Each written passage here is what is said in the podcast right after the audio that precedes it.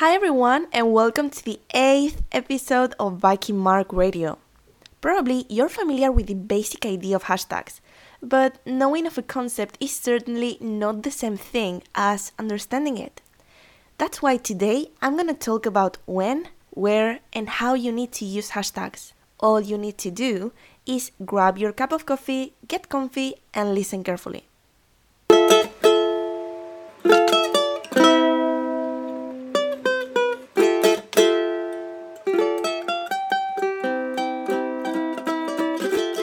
You're listening to Viking Mark Radio with the communications specialist and full-time dreamer, Lauren Munt. If you're a business owner or an entrepreneur that needs help to step up your game with online marketing, this podcast is made just for you. Here, you'll find everything you need to know about online marketing strategies, tricks, and of course, loads of inspiration. Are you ready to step into the spotlight? Then keep listening.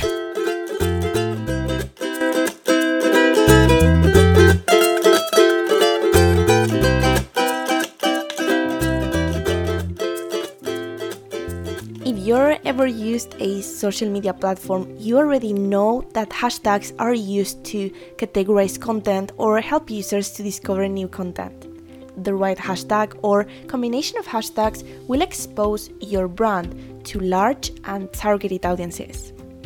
On the other hand, if you've ever tried to look for something using hashtags, you might already know that when people use hashtags in an incorrect way, the other persons that are looking for a specific kind of content have to dig through loads of irrelevant or miscategorized publications in order to get what they are actually looking for. And being honest, you don't want this bad user experience associated with your brand. And that's exactly why you need to use correctly those hashtags, because they can be a very, very powerful tool, but they can be also a very bad enemy when used incorrectly. So, where can you use those hashtags? You can use hashtags on different social media platforms, being the most popular ones Twitter and Instagram. On Facebook, however, although you can use them too, research has shown that posts without hashtags generated way more reach than those with tags added. What about Twitter? Using hashtags on Twitter is a very powerful tool in order to reach new customers or followers or people that might be interested in what you're posting. But using more than two hashtags has shown to lead to a significant drop in engagement, so be careful. On Instagram, however, the story is a little bit different. The more hashtags you use, the more engagement you see. However, after approximately ten hashtags, you risk losing out on some of that engagement. Now, how can you use hashtags? The first lesson is be very specific. The more specific you can get with your hashtag, the more targeted your audience will be. Do some research first. Discover which hashtags are being used by influential people of the industry, or even your competitors, and use them too.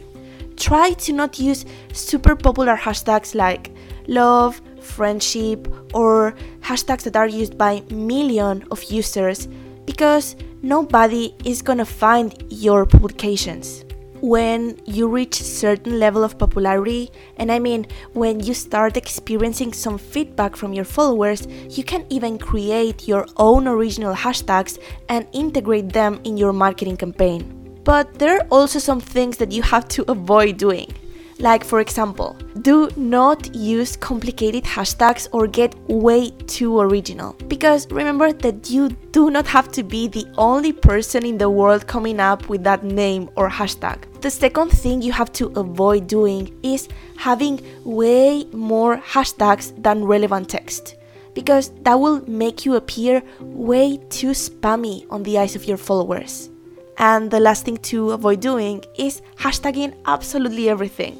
Again, it is very, very, very tiring to see too many hashtags, so limit yourself to the words that truly describe what you're talking about.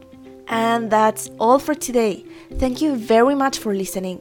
Remember that you can get way more content on our social media platforms, so follow Viking Mark on Instagram, Twitter, Facebook and YouTube too. Have a wonderful day and enjoy every single minute of it. Bye for now!